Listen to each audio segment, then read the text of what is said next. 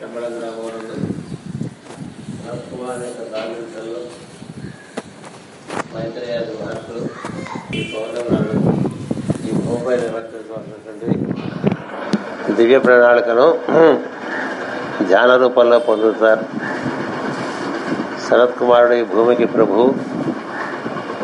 ఈ భూమిని పరిపాలిస్తున్నటువంటి విష్ణువాంశ అతడు విష్ణువు యశస్సుగా శబ్బళ గ్రామంలో జరిగిన రాత్రి ఒక అద్భుతమైనటువంటి ఆశీర్వచనాన్ని భూమికి అందించడం జరుగుతుంది. అంచేత ఈరోజు చాలా పర్వదినంగా భావించాలి.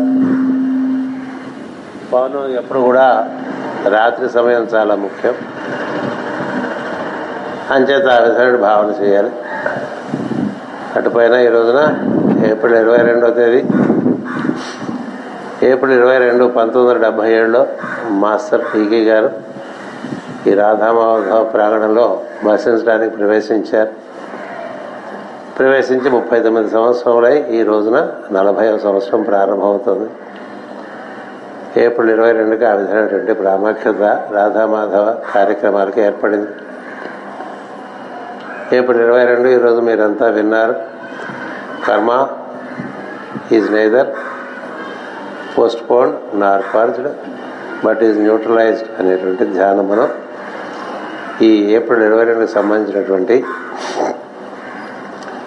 ప్రార్థనగా మనకి మన మార్గంలో అందించబడింది. అంచేతన ఈ రాధామాధవంలో ఏప్రిల్ ఇరవై రెండున మాస్టర్ గారి ప్రవేశం యొక్క ప్రధానమైనటువంటి ఉద్దేశం తనను అనుసరించేటువంటి వారు మాస్టర్ గారి ప్రార్థనను మాస్టర్ సివి గారి యోగాన్ని నిర్వర్తించుకునేటువంటి వారికి కర్మను చిత్రమైనటువంటి పద్ధతుల్లో నిర్మూలనం చేసి త్వరితగతిని దివ్యలోక ప్రాప్తి దివ్య శరీర నిర్మాణం లాభిస్తానటువంటి వాగ్దానం చేసినటువంటి వారు. ఆయన చేత ఈ రోజున మనకి ఒక ప్రత్యేకమైనటువంటి కార్యక్రమాన్ని నిర్వర్తించడం జరిగింది. అందరి చేత ఈ రోజున ఈ పౌర్ణమి హోమంలో ప్రతి ఒక్కరి చేత విష్ణుపరంగా ఒక సమిధను సమర్పణ చేయడం జరిగింది. మన భూమి వరకు విష్ణుమూర్తి శరత్ కుమార స్వామి. అతనే విష్ణు ప్రజ్ఞగా భూమి మీద ఉన్నాడు. అంచేత అతని మనస్సులో హృదయంలో ఉంచుకొని ప్రార్థన చేస్తూ ఈ విష్ణు సహస్రనామం చేస్తూ ఈ సమిధను ప్రతి ఒక్కరూ ఈ రోజున అగ్నిహోత్రంలో సమర్పణ చేయడం జరిగింది.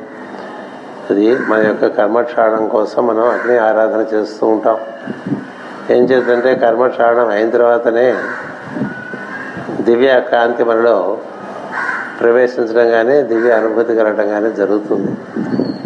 అంచేత ఈ పౌర్ణమి నుండి ప్రతి పౌర్ణమికి కూడా ఇక్కడ పాల్గొనేటువంటి సోదర బృందం చేత ఇదే విధంగా విష్ణు సహస్రనామం చదువుతున్నప్పుడు ఈ సమిధను ఒక్కొక్కరిగా వచ్చి ఈ విధంగా హోమగుండంలో వేసుకున్నట్టుగా ఒక నిర్ణయం చేసుకున్నాం. ఆ నిర్ణయాన్ని అనుసరించి మనం ఇకపై కార్యక్రమాలు పౌర్ణమికి ఆ విధంగా చేసుకున్నాం. పౌర్ణమికి వెలుగు మనకి చాలా ముఖ్యంగా అనుభూతి ఇచ్చేటువంటి సందర్భం. అది రాత్రిపూట ఎక్కువ జరుగుతుంది. పగలు ధ్యానంలో కూడా బాగా ఉదయ సాయంత్రపు సమయాల్లో సంధ్యా సమయాల్లో వెలుగు దర్శనం బాగా జరిగేటువంటి అవకాశం ఉంటుంది.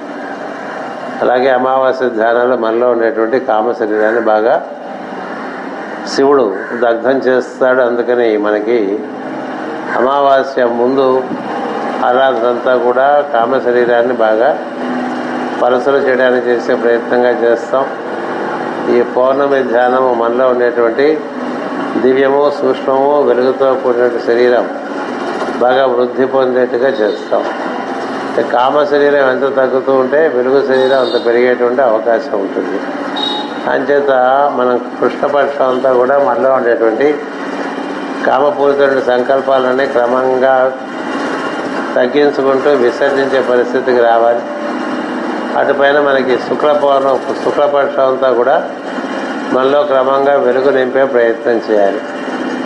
అంటే కృష్ణపక్షం అంతా కూడా మనలో చీకట్లు దొరకడానికి కామపూరితమైన సంకల్పాలని బాగా తగ్గించుకుంటూ రావాలి.